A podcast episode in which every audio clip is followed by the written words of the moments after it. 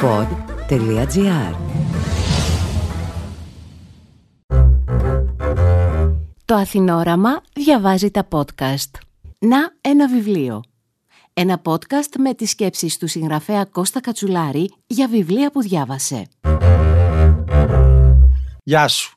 Είμαι ο Κώστας Κατσουλάρης και σήμερα θα σου μιλήσω για ένα μυθιστόρημα που στις 500 σελίδες του συμπυκνώνει μεγάλο μέρος της ευρωπαϊκής ιστορίας του 20ου αιώνα, εστιάζοντας τη γέννηση, την παρακμή και το θάνατο μιας ολόκληρης χώρας.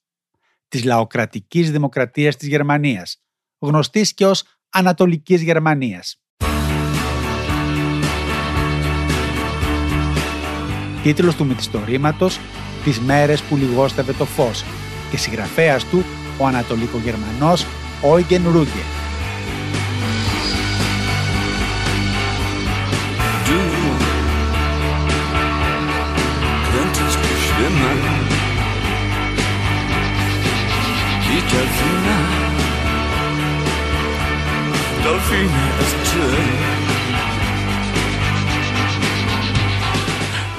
Η ιστορία της Ανατολικής Γερμανίας εξακολουθεί και σήμερα να γοητεύει και να μας καλεί να τη γνωρίσουμε καλύτερα, μια και συνενώνει κάποια μοναδικά χαρακτηριστικά. Το ίδιο το κράτος, η ίδρυσή του, αποτέλεσε τη ληξιαρχική πράξη έναρξης του ψυχρού πολέμου. Μια μοιρασιά της ιτημένης Γερμανίας μεταξύ των νικητών, με τη Σοβιετική Ένωση του Στάλιν να παίρνει τη μερίδα του Λέοντος. Έκτοτε, το Βερολίνο, μια νησίδα μέσα στην Ανατολική Γερμανία, που όμως τελούσε κατά το ίμιση υποσυμμαχική διοίκηση με ένα ιδιότυπο καθεστώς, υπήρξε η πόλη σύμβολο ενός κόσμου διχασμένου, πολλωμένου. Το χτίσιμο του τείχους που χώρισε την πόλη στη μέση το 1961 εικονοποίησε με τον πιο τραγικό τρόπο τη νέα πραγματικότητα και αποτέλεσε το θέατρο γνωστών και άγνωστων δραμάτων μέχρι τη φαντασμαγορική πτώση του το 1989 από τα χέρια του ίδιου του λαού της Ανατολικής Γερμανίας. Ο 68χρονος σήμερα Όιγεν Ρούγκε υπήρξε μια πολύ ιδιότυπη περίπτωση μέσα σε αυτή την ιδιότυπη χώρα και από πολλές απόψεις είναι ένας ιδανικός αφηγητής της γεμάτης παράδοξα και αντιφάσεις ιστορίας της. Γεννήθηκε στη μικρή πόλη Σόσβα, στα βάθη της αχανούς Ρωσίας, μια και ο πατέρας του, Γερμανός ιστορικός που έζησε στη Μόσχα, ήταν για πολλά χρόνια φυλακισμένος σε στρατόπεδο εργασίας, στη Σιβηρία. Στην ηλικία των δύο χρόνων, ο Όιγεν με τους γονείς του επέστρεψαν στην Ανατολική Γερμανία, στο Ανατολικό Βερολίνο, όπου ο συγγραφέας μεγάλωσε και εργάστηκε ως σκηνοθέτης ντοκιμαντέρ και σεναριογράφος μέχρι το 1988, οπότε και αυτομόλυσε στη Δύση. Υπό το φως της προσωπικής του ιστορίας, το μυθιστόρημα «Τις μέρες που λιγόστευε το φως» είναι μια ευρυγόνια ανασύσταση της ζωής του και της οικογένειάς του, σε εύρος τεσσάρων γενεών, που εκπροσωπούνται από μια πλειάδα προσώπων. Μεταξύ αυτών η φοβερή Ρωσίδα γιαγιά, μητέρα της μητέρας του, που στο μυθιστόρημα ακούει στο όνομα Ναντιέσδα Ιβάνοβνα. Απόσπασμα από το βιβλίο. Η Σαρλότε και ο Βίλχελμ έμεναν στον ίδιο δρόμο, όχι πολύ μακριά, αλλά όχι αρκετά κοντά για σε κατεμένα πόδια. Ευτυχώς στη Γερμανία τα πεζοδρόμια ήταν λιθόσρωτα. Ο Κουρτ είχε πάρει το βάζο με τα γκουράκια. Μπάδιζε έναν γκαζέ με μικρά βήματα. Ίσως απλώς να μην ήταν αρκετά αυστηρός με την Ειρήνα, σκέφτηκε η Ναντιέσντα Ιβάνοβνα. Από την ίδια έτσι κι αλλιώς δεν ανεχόταν να ακούσει λέξη. Όλα τα ήξερε καλύτερα. Είτε πρόκειτο για τα αγκούρια, είτε για τη ζύμη των πελμένη, αφού πώς να το κάνουμε δεν βάζεις μέσα αυγά ή άντε να της πεις να μην πίνει τόσο πολύ γινόταν πραγματικός χαμός. Τι ανακατεύεζε στη ζωή μου. Εδώ δεν είμαστε πίσω από τα ουράλια. Ενώ κατά βάση, συγγνώμη, ήταν πίσω από τα ουράλια. Πολύ πίσω από τα ουράλια. Οπότε το μόνο που σου μένει είναι να κλείσεις την πόρτα και να κάτσεις ήσυχα. Ίσως έφταιγε που δεν είχε πατέρα. Η γιαγιά Μάρφα την είχε παραχαϊδέψει. Στην αρχή της έλεγε ντροπή, ντροπή, παιδί από τον Αράπη. Αράπη τον αποκαλούσε πάντα ο Τσιγκάν. Και ας μην ήταν καν Τσιγκάν. Έμπορας ήταν. Αγόραζαν πετρέλαιο από αυτόν. Καλός άνθρωπος ήταν ο Πιότρ Ιγνάσιεβιτς. Δεν ήταν πότη σαν τους μουσίκους του Γκρισιναγκάρ. Ένας κύριος σχεδόν, με το παλτό του και τους τρόπους του τριάλογα στην αμαξά του, τόσα. Δεν είχε κανείς άλλος σε όλο το χωριό. Και ακόμα κι αν ήταν αμαρτία και ζητούσε συγχώρεση από το Θεό, βαθιά μέσω της ένιωθε αφόα. Γιατί αν δεν είχε φέρει αντίρρηση η μητέρα Μάρφα, θα είχαν παντρευτεί ενώπιον Θεού και Εκκλησίας. Της το είχε υποσχεθεί στο λόγο της τιμής του. Αυτός ήθελε να με παντρευτεί, είπε η Ναντιάζντα Ιβάνοβνα. Ποιος, ρώτησε ο Κούρτ. Ο Πιότρ Ιγνάτσιεβιτς φυσικά, είπε η Ναντιέζντα Ιβάνοβνα. Α, είπε ο Κούρτ, βέβαια. Εκείνη ένιωσε όμως ότι δεν την πίστεψε και πολύ. Θα με παντρευόταν, επανέλαβε, αν δεν έφερνε αντίρρηση η Μάρφα και μετά έτσι κι αλλιώς φύγαμε από τον Γκρίσκιν Ναγκάρ αργότερα όταν είχε ήδη μεγαλώσει η Ίρα και πήγαμε στη Σλάβα. Πότε έγινε αυτό, ρώτησε ο Κούρτ. Όταν ήρθαν οι Σοβιετικοί. Όταν ήρθαν οι Σοβιετικοί, Ναντιέζντα Ιβάνοβνα, εσείς ήσασταν μόλις δέκα. Όχι, όχι, τον διόρθωσε η Ναντιέζντα Ιβάνοβνα. Αφού το θυμάμαι ακόμα, ήταν τότε που ο ξάδερφος έσφαξε τις αγελάδες γιατί έλεγαν ότι όποιος έχει πάνω από τρεις αγελάδες θα του έκαναν αποκουλακοποίηση. Και μετά όμως του έκαναν αποκουλακοποίηση ακριβώς επειδή έσφαξε τις αγελάδες. Εννοείται τον του φέκησαν. Ναι, Μάλλον το του φέκησα να έχει περάσει πολύς καιρός από τότε. Και τότε πήγατε στη Σλάβα, ε; ε πρώτα η Μάρφα δεν ήθελε να πάει στη Σλάβα. Εκεί ήταν βλέπεις η Σοβιετική. Μα και στον Γκρίσκιν Ναγκάρ ήταν η Σοβιετική. Μόλις τώρα το είπατε. Ναι, αλλά στον Γκρίσκιν Ναγκάρ βλέπεις δεν ήταν και πολύ Σοβιετικά τα πράγματα. Έξι σπίτια ήμασταν όλα κι όλα. Ούτε καν εκκλησία δεν είχαμε για να γκρεμίσουν.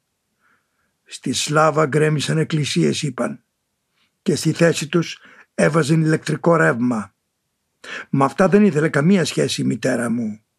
Αφού ήταν κατά της πρόοδου, εγώ δεν ήμουν κατά της πρόοδου που γκρέμιζαν εκκλησίες. Αυτό ήταν ντροπή αλλά ηλεκτρικό ρεύμα. Γιατί όχι; Και λέγανε ότι έκαναν σχολείο στην πόλη οπότε μετά πήγαμε στην πόλη. Περισσότερο για την Ιρίνα. Μα σε ποια πόλη; ρώτησε ο Κούρτ. Τι εννοείς σε ποια πόλη; Ε, είπατε ότι πήγατε στην πόλη. Ε, ναι, μα αφού το ξέρεις αυτό, είπε η Ναντιέζντα Ιβάνοβνα. Άρα εννοείτε τη Σλάβα.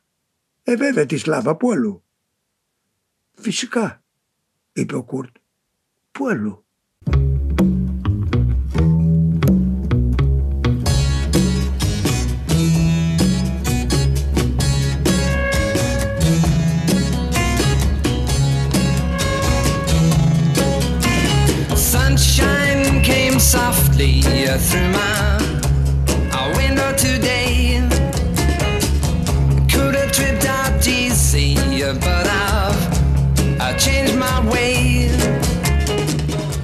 Κεντρικός ήρωας και εμφανές alter ego του συγγραφέα είναι ο περίπου 45χρονος Αλεξάνδερ, η Σάσα, όπως τον φωνάζει η μητέρα του, η Ειρήνα. Το μυθιστόρημα ξεκινάει το 2001 με την επίσκεψη του Αλεξάνδερ στον Πάσχοτα από άνοια πατέρα του, τον Κούρτ, σε προάστιο του Βερολίνου.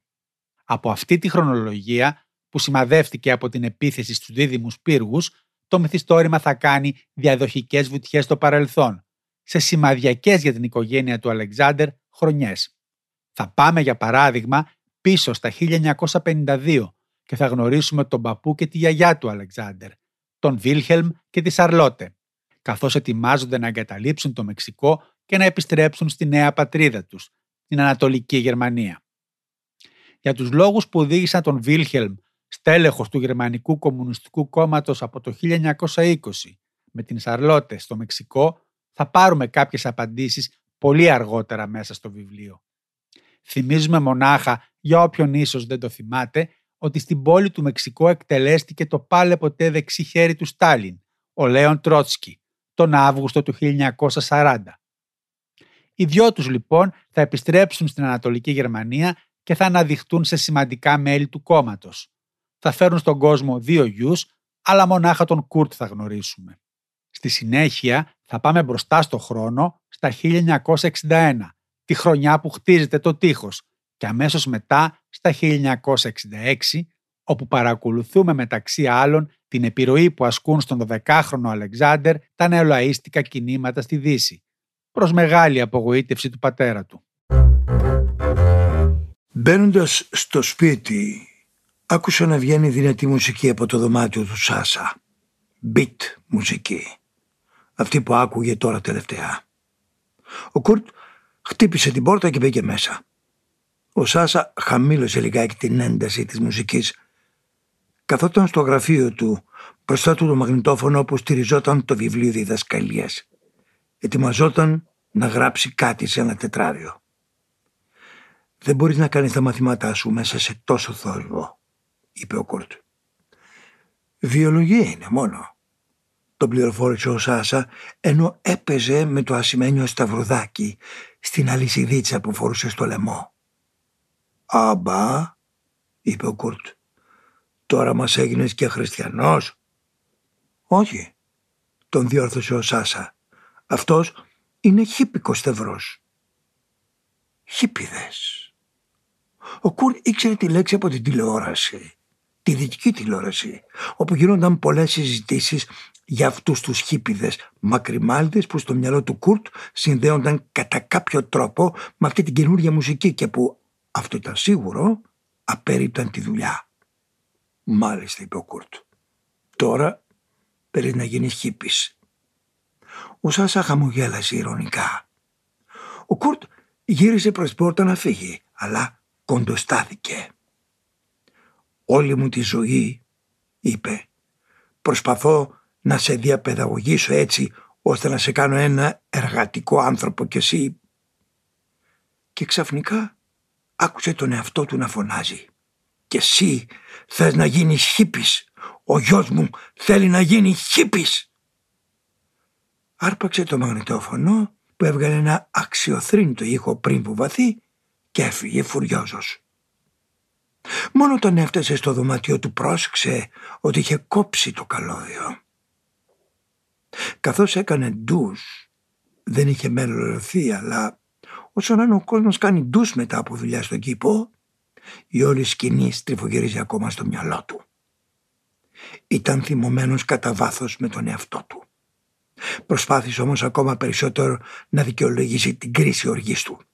Ασφαλώς δεν υπήρχε άμεσος κίνδυνος να γίνει χίπης ο Σάσα. Αλλά η ανέμελη στάση του, η τεμπελιά του, η έλλειψη ενδιαφέροντος για οτιδήποτε θεωρούσε ο Κούρτ σημαντικό και χρήσιμο. Πώς μπορούσε να δώσει σε αυτό το αγόρι να καταλάβει τι έχει πραγματικά σημασία; Δεν υπήρχε αμφιβολία πως το παιδί ήταν έξυπνο, αλλά κάτι έλειπε. Σκέφτηκε ο Κούρτ. Κάτι μέσα του. Ο Ίγκεν Ρούγκε, στο πολυβραβευμένο του μυθιστόρημα «Τις μέρες που λιγόστευε το φως», μας αφηγείται την πολυτάραχη ιστορία μιας οικογένειας από την Ανατολική Γερμανία. Ένα συναρπαστικό πανόραμα της σύγχρονης ιστορίας, δοσμένο με ανθρωπιά, ακρίβεια και χιούμορ. Από τις εκδόσεις «Κλειδάριθμος».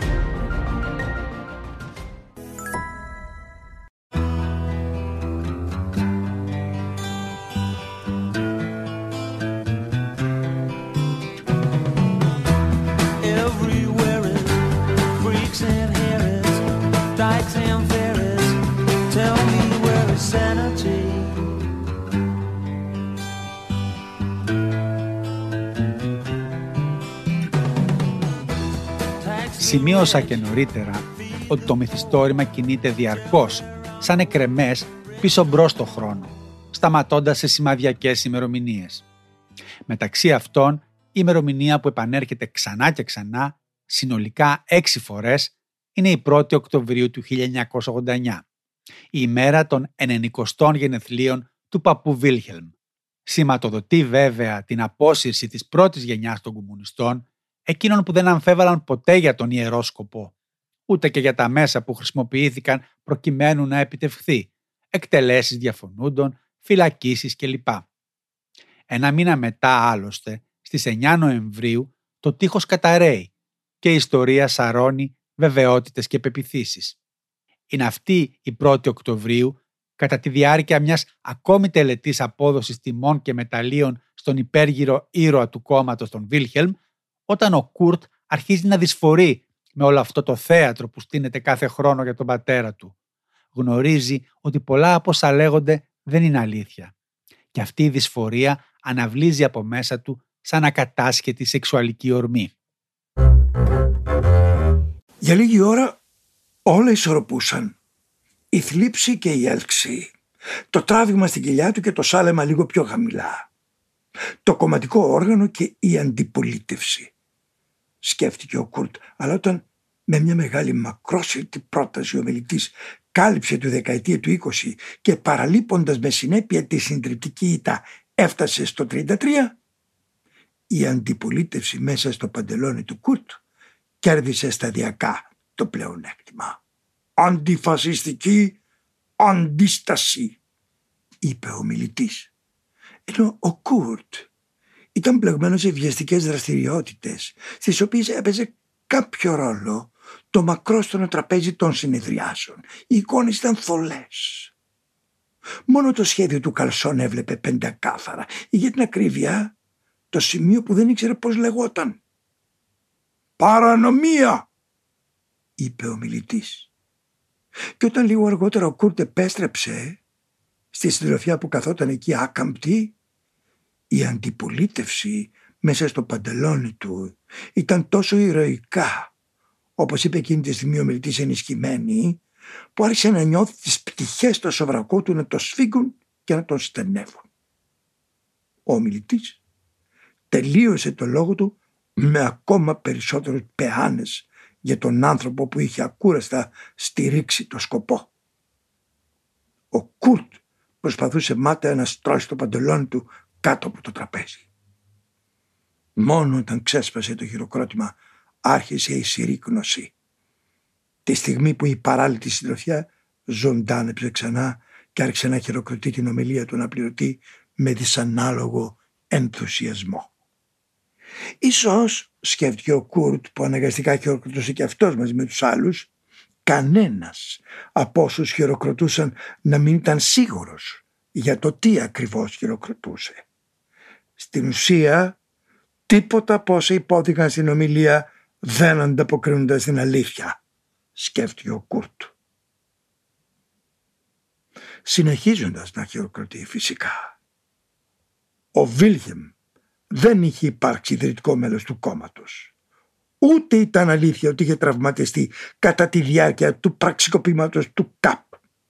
Είχε πράγματι τραυματιστεί, αλλά όχι το 1920 κατά το πραξικόπημα, αλλά το 1921 στα αποκαλούμενα Μαρτιανά. Μια καταστροφική αποτυχία, αλλά φυσικά κάτι τέτοιο δεν τέργεζε τόσο πολύ στη βιογραφία ενός αγωνιστή. Χειρότερες όμως από αυτές τις μισές μικρές αλήθειες ήταν οι μεγάλες παραλήψεις. Χειρότερη ήταν η κατάφορη αποσιώπηση όσων έκανε ο Βίλχεμ τη δεκαετία του 20. Εκείνη την εποχή και αυτό το θυμόταν ακόμα πολύ καλά ο Κούρτ. Ο Βίλχεμ είχε υπάρξει αταλάντευτος υπέρμαχος της πολιτικής του Ενωμένου Μετόπου. Όπως την επέβαλε η Σοβιετική Ένωση, η οποία διέβαλε τους ηγέτες της σοσιαλδημοκρατίας ως σοσιαλφασίστες και ακόμα περισσότερο τους παρουσίαζε σε σύγκριση με τους Ναζί ως το μεγαλύτερο κακό. Για την ακρίβεια, σκέφτηκε ο Κούρτ, χειροκροτώντας ακόμα, ο Βίλχεμ, αν το έβλεπες αντικειμενικά, ήταν προσωπικά συνυπεύθυνος για τον αλληλοσπαραγμό των δυνάμεων της αριστεράς κατά τη δεκαετία του 20 και την οριστική επικράτηση του φασισμού στη Γερμανία.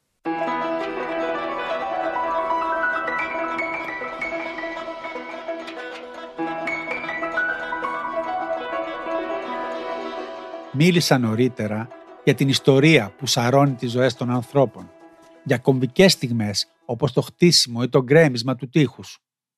Αλλά η μαγεία αυτού εδώ του μυθιστορήματος βρίσκεται στον ήσυχο και από τα κάτω τρόπο με τον οποίο μας δίνεται η ιστορία. Ο φακός του μυθιστορήματος σπάνια ανεβαίνει ψηλά στα μεγάλα γεγονότα και στα πρωτοσέλιδα. Στο συντριπτικά μεγαλύτερο μέρος του μένει χαμηλά μαζί με τα πρόσωπα, με τα δράματα και τις συγκρούσεις τους, με τις αποσιωπήσεις και τα ένοχα μυστικά τους. Η αφήγηση εκτιλήστε κυρίως μέσα στους τοίχους των σπιτιών στα οποία ζουν αυτές οι τέσσερις γενιές ηρώων, μέσα στην καρδιά και στο μυαλό τους, δίνοντάς μας μια πληρέστατη και εντυπωτική εικόνα για τη ζωή στην Ανατολική Γερμανία.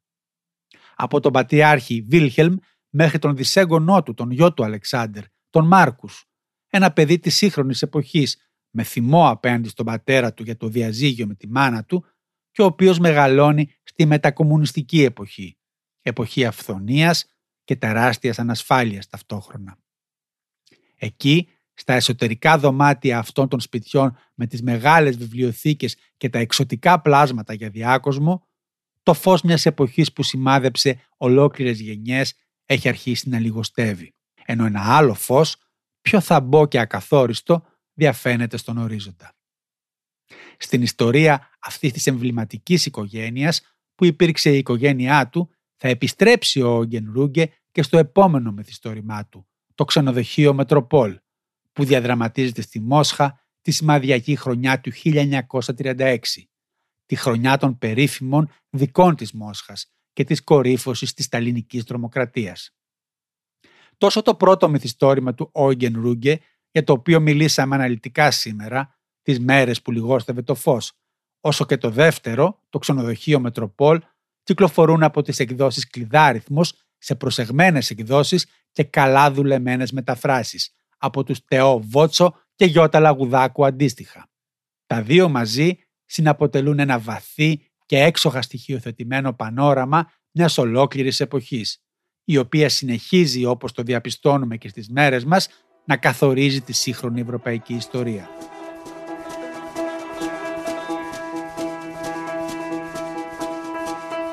Αυτό ήταν. Είμαι ο Κώστας Κατσουλάρης. Μέχρι το επόμενο podcast, να ένα βιβλίο. Zu Asche, zu Staub, dem Licht geraubt. Doch noch nicht jetzt. Wunde warten bis zuletzt.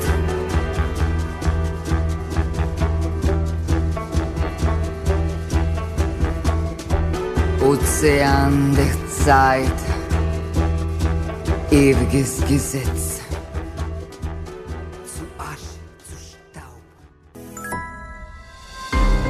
Το πολυβραβευμένο μυθιστόρημα του Όιγγεν Ρούγκε «Τις μέρες που λιγόστευε το φως» επανακυκλοφορεί από τις εκδόσεις Κλειδάριθμος. Ένα εκπληκτικό πανόραμα της σύγχρονης ιστορίας μέσα από την αληθινή ιστορία μιας οικογένειας από την Ανατολική Γερμανία που διασχίζει τις αβύσους του 20ου αιώνα και μας ταξιδεύει στο Μεξικό, τη Σιβηρία και την νεοσύστατη λαϊκή δημοκρατία της Γερμανίας. Τις μέρες που λιγόστευε το φως του Όιγγεν Ρούγκε.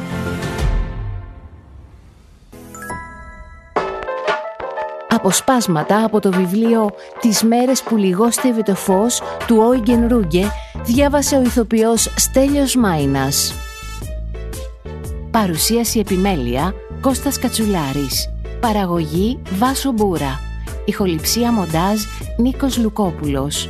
Αν θέλετε να διαβάσετε το podcast «Να ένα βιβλίο», αναζητήστε το στην ηλεκτρονική έκδοση του περιοδικού Αθηνόραμα. Μια παραγωγή του pod.gr. Αναζητήστε τα podcast που σας ενδιαφέρουν στο pod.gr, Spotify, Apple Podcast, Google Podcast και σε όποια άλλη εφαρμογή ακούτε podcast από το κινητό σας.